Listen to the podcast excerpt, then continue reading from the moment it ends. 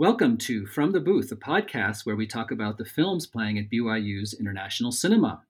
This is our second podcast of fall semester 2020. I'm Mark Yamada, co director of International Cinema, and I'm joined here today by fellow co director Doug Weatherford and a special guest, Dewey Walter, who is the producer of the podcast. Hello, everyone. Hello. Hello. This week, we are discussing films that use long takes or shots that last beyond the normal few seconds that shots normally last these days in films. Uh, long takes can last um, an hour, two hours, even the entire film, as we'll see with some of the films we'll be talking about today. The films we'll be discussing include Long Day's Journey into Night from 2018 by Chinese director Bi Gan, Victoria from 2015 by Sebastian Schipper, and a film that is not streaming on IC but will be shown in our IC 290R class here at BYU, Sam Mendes' 2019 World War I thriller 1917. Fair warning, there may be spoilers in this podcast, so consider yourself warned.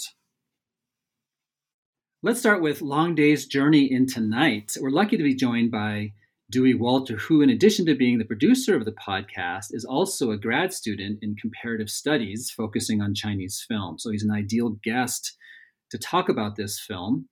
Dewey, this film has a pretty basic plot structure, right? It's about a man who uh, returns to his hometown to attend his father's funeral and then seeks to kind of get in touch with people that he's kind of become distant from what's interesting about the film is the way that it's shot. It uses 3D, it uses long takes, particularly in the second half of the film.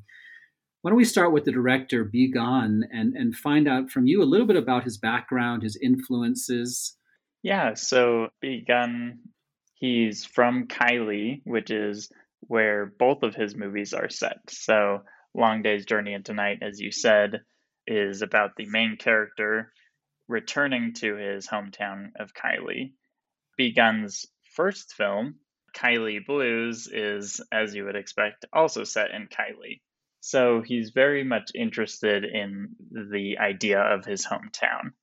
Part of this comes from the fact that he is ethnically Miao, or uh, what we call Hmong in English. And Kaili is kind of the center for the Hmong people in China. Right and he's made up till now three films. He's made two feature films and a, a couple of shorts, I believe. Great. And um, in terms of the film itself, I mean, some of our audience members might be a little taken back by it because it's a little bit of a trippy film, right? It's, you know, it's named after the Eugene O'Neill play, but it really has nothing to do with that play at all.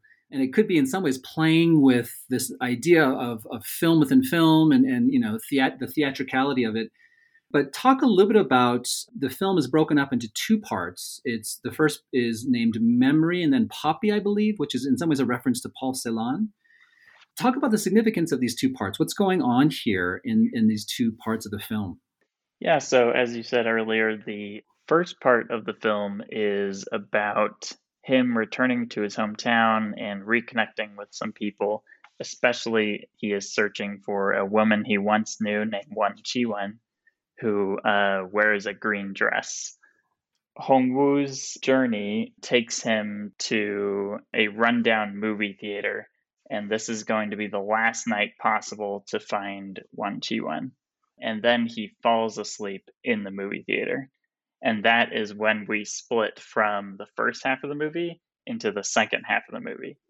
And it's and, kind of a cool scene. Sorry to interrupt you, but oh, it's kind of a cool scene where he puts on it's a 3D film, right, that he's going to be watching and he puts on his 3D glasses, and then the audience is invited to to put on their 3D glasses. And unfortunately, we can't replicate 3D through hum media, but it kind of creates an interesting moment, right, where things are overlapping here: the world of the film and the world outside of the film. Yeah, uh, I saw this movie in 3D in the theaters, and it was really a a really interesting moment in the theater that I've never experienced before because every other 3D movie I've ever seen you wear your 3D glasses the whole time, right?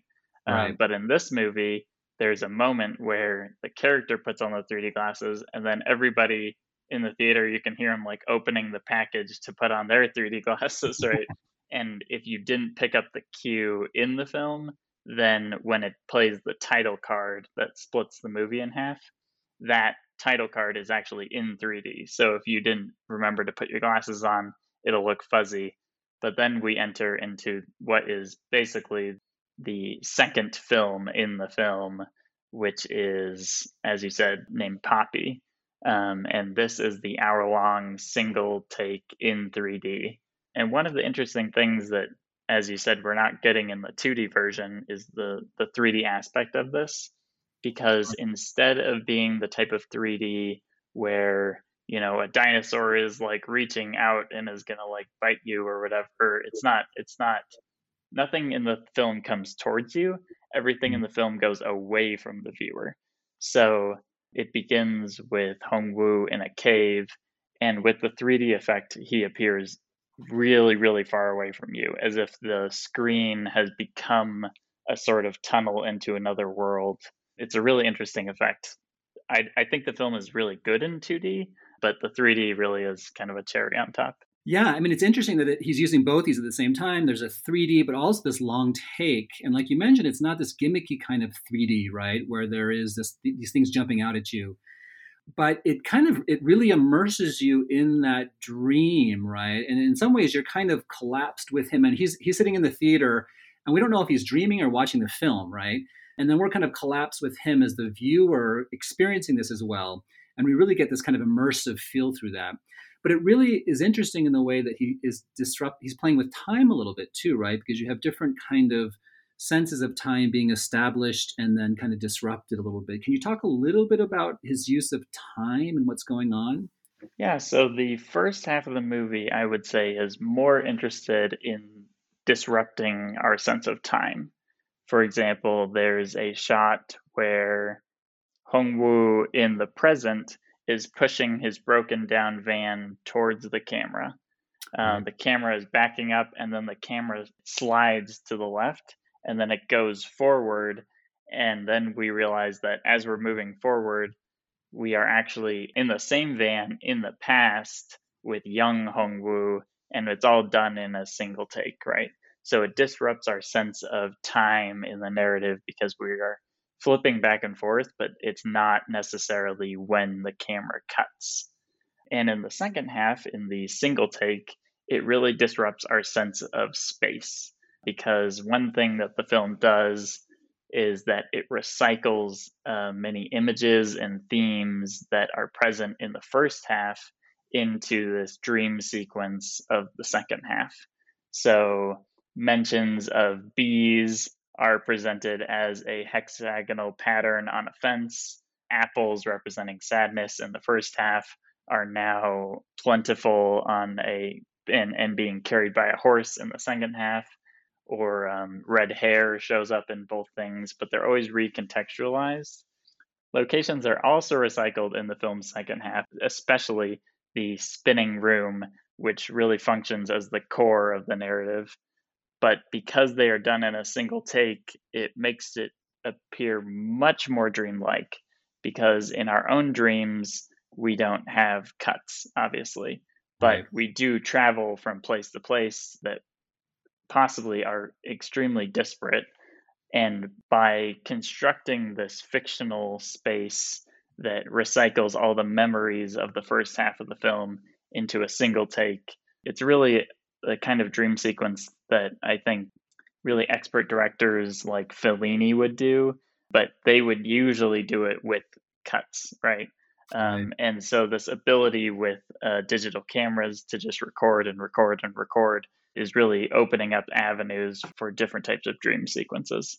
Yeah, I mean, it's so interesting that you have because the first part, like you mentioned, there's kind of this time image feel to it where you know you see different things and, and it, it kind of jumps between his seeing that in the past and the present and it's kind of like the way that we experience memory and, and you know is invading the present always but but in the second half there's like you mentioned there's almost this externalization of this memory but at the same time you know the time has become real time right? I mean you're kind of in this world where time flows and in kind of this linear way and yet these kind of signifiers from the past are externalized in the landscape. So, it, like you said, kind of moving from a temporal to more of a spatial orientation, possibly, but really interesting and really kind of a, a film that has a lot of texture, right? I mean, there's so many layers to it and so many ways in which we're kind of pulled into it and become aware of uh, that we're spectators and, and viewers at the same time that we're kind of in this film through this character. And so, really great film. Any uh, tips that you would give our audience members to watch this film? How can we watch this film and kind of make sense of it? Uh, watch it twice. the I remember the first time I've shown this film to some friends before, and every time, the first time they say, "Wow, that was really pretty. That was really interesting." I have no idea what was happening in the narrative. Right. Uh, and I was the same way. But yeah. watching it a second time, especially just watching the first half again, it makes a lot more sense because once you realize that not only are you jumping in time, but that you could be jumping in time within single shots, really helps to put the narrative together. And it's I think it's a very interesting narrative. It's not the most complicated, which is good because the way it is presented is extremely complicated. Right. Um, right. But yeah, watch it watch it twice. That's what I would watch say. it twice. That's good advice. Thanks, Dewey. And Dewey and Doug, this is not the only film that we're featuring this week to use long takes in a kind of creative way. We're also featuring other films that feature long takes, including Victoria from 2015 and then the film 1917 from 2019. Both of these films are, in some ways, more of a thriller genre. I mean, Long Day's Journey into Night was kind of a drama, and so the, the long take kind of worked in maybe a different way. But with the thrillers, it really kind of pulls you in to the world of the film. Victoria, in particular, is a crime thriller that takes place during one long night in Berlin. Um, and just a little bit of background on this film. In order to secure funding for the film, Sebastian Schipper actually had to agree to shoot the film in a conventional way with jump cuts, which they shot first and which he thought was horrible. And then they had enough money to shoot three takes of the, the single take version. And apparently the first two didn't work out. The final one worked. Sebastian Schipper mentioned shooting this film was actually like a heist in the sense that you need everything to go well, right? Uh, every, everyone needs to do their part well, and that's kind of what it took in order to really put this film together. Um, Doug, what are your thoughts on when you saw this film? You saw it recently. What were your thoughts on the use of the long take and kind of the thriller heist genre here? Well, I'm quite a fan of long takes, to tell you the truth. And uh, even though Victoria is certainly not one of them, I also really love slow cinema, right? The idea of stasis and, you know, sometimes the lack of movement on the screen. Victoria is not that, is not the latter, right? It's certainly a film that uh, is very much action, action oriented. But one of the things that um, that really impressed me about watching both Victoria and 1917, even though we're not showing 1917 to our general audience, it, it's a film that's worth mentioning here. Uh, is uh, just how amazing the ability to create something in one long take was, right? Uh, I watched both of those films just absolutely with my jaw uh, open, uh, right. wondering how they did this. Victoria is a film that my guess some people have probably watched and never really noticed, however, that it was one long take, that there were no cuts because it is such, like you say, such an action film and is dependent so much on, on movement and, uh, and drama and tension and all of those things that are quite naturally part of, uh, of the heist movie that you're talking about. But I'm really excited by some of the technological advances that allow directors and cinematographers to do something new that we haven't seen, but at the same time, perhaps hiding some of those innovations in a storyline that doesn't become too obvious. And I think both 1917 and Victoria did that very well. Yeah, no, you mentioned the techno- the technological and the technical aspects of really pulling this off, and the final cut of Victoria is a single take, and so it, it required this rehearsal and required numerous takes to really get right. 1917 cheats a little bit, as, as we've kind of heard, that it involves uh, long takes, but there are some cuts that are kind of hidden in the film. Um, probably impossible to do as a long take with all that's going on, with all the kind of the choreographing, the war that's kind of happening in the background. To really do this as a, a true single take would be almost impossible. But um, I think what's interesting about this film, and you mentioned this idea of just the technical aspect and also kind of meeting the historical, the artistic here. It reminds me a little bit of um, They Shall Not Grow Old, another World War I film that came out uh, a few years ago, which also used technology to kind of update um, some old footage. And I think in some ways, it speaks to the way in which we, we deal with World War One. World War Two is often shown in film, but World War One is often forgotten. And in some ways, um, there's an attempt to kind of use technology to bring this experience into our kind of our collective consciousness here. But really, kind of interesting use of long takes in both these films, and uh, ones that we would both recommend uh, watching. Um, there's other films too, and you know, we, we, long takes have kind of come back in style a little bit in the last few years, but films have been using uh, long takes and single takes for for a long time. Doug, do you have a few films that you'd like to talk about in terms of that use long takes? Yeah, absolutely. So, uh, you know, kind of as I was saying before, I, I was really amazed at how how the technology allowed us to see the film and really emphasize the storyline. And and I'm thrilled with these new technological innovations.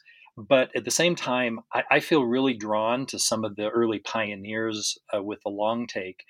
And uh, one of the things that I notice in uh, three films that I'm going to mention and suggest to the viewers if they haven't seen them before is how the long take in those films all seem to have a more aesthetic, a more formalist uh, element to it. Whereas I often found myself losing track of the the form in 1917 in Victoria. In other words, I think that despite the innovations uh, that we were seeing on the screen, that the story just just kept drawing you back in. Uh, but my uh, probably three favorite long take movies are first uh, Rope, and I'll go in chronological order. That's of course by Alfred Hitchcock. I, I, believe it's 1948, and it's a film that has one scene in particular where a couple of individuals have uh, uh, killed a friend, right, and they've hidden his body within a room and that where they're going to host a dinner party. And so it's very Hitchcockian in the sense that, you know, somebody trying to show that they have committed the perfect crime that nobody will be able to notice them. Uh, but what's fun about this particular shot is that with all of the heavy camera and sound equipment, that uh, there is a long sequence without a cut. And uh, I really like uh, one scene in which uh, Hitchcock is going to try and show um, the rope that was used eh, as the a murder weapon, right? As the one of the characters puts it in a drawer in another room, and rather than having the com- camera follow the individual through that door that slides open and then back, it's on the hinges, so it opens and closes uh, or cutting to be able to show that. What he does is he just continues to take from that room and allows the door to swing open and then swing shut and then swing open and then swing shut. And so we see, uh, you know, what's going on in the other room. And uh, to me, it's it's very clear that Hitchcock is playing with the way we see uh, film editing and and that comes through. Touch of Evil is another film that I just absolutely love, and that plays with a long shot. Of course, Orson Welles' uh, opening sequence is very well known. That film is from 1958. Uh, it's uh, shot uh, supposedly along the Mexican border, although it's uh, in, in uh, California town, but using cranes and uh, dollies and whatnot. Orson Welles is able to take us from a scene that shows a person placing a bomb within a trunk of a car and then following that car with its unsuspecting passengers as it goes through this small town and uh, before it finally explodes with the camera going up and down and following it around and, and for 1958 it's just simply an amazing piece of uh, cinematography and directing to get everything right.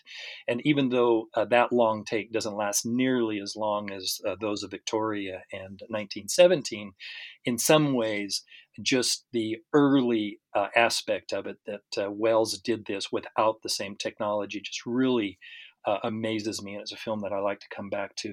And the final one I'll mention is uh, a Russian film that was shot in Cuba so it's a Russian Cuban endeavor in 1964, and it's called I Am Cuba, Yo Soy Cuba by Mikhail Kalatozov. And it's a film that uh, wasn't received particularly well in many parts of the Soviet Union because it uh, relied so much on the aesthetic rather than the importance of the Cuban Revolution, right? So the film takes place uh, right at the transition from the Batista dictatorship that's overthrown by what would become the Castro uh, revolution is very positive towards the Castro revolution, as you might imagine, with it being a Soviet film in 1964. Uh, but it shows various episodes of pre revolution Cuba and then Cuba during the revolution and, and slightly after that.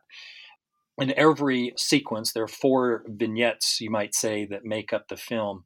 In each one of those, you see technology at the fore. And so, one particular scene that I really like shows a, an American tourist is actually played by a Soviet actor, uh, but who has spent the night with a Cuban prostitute.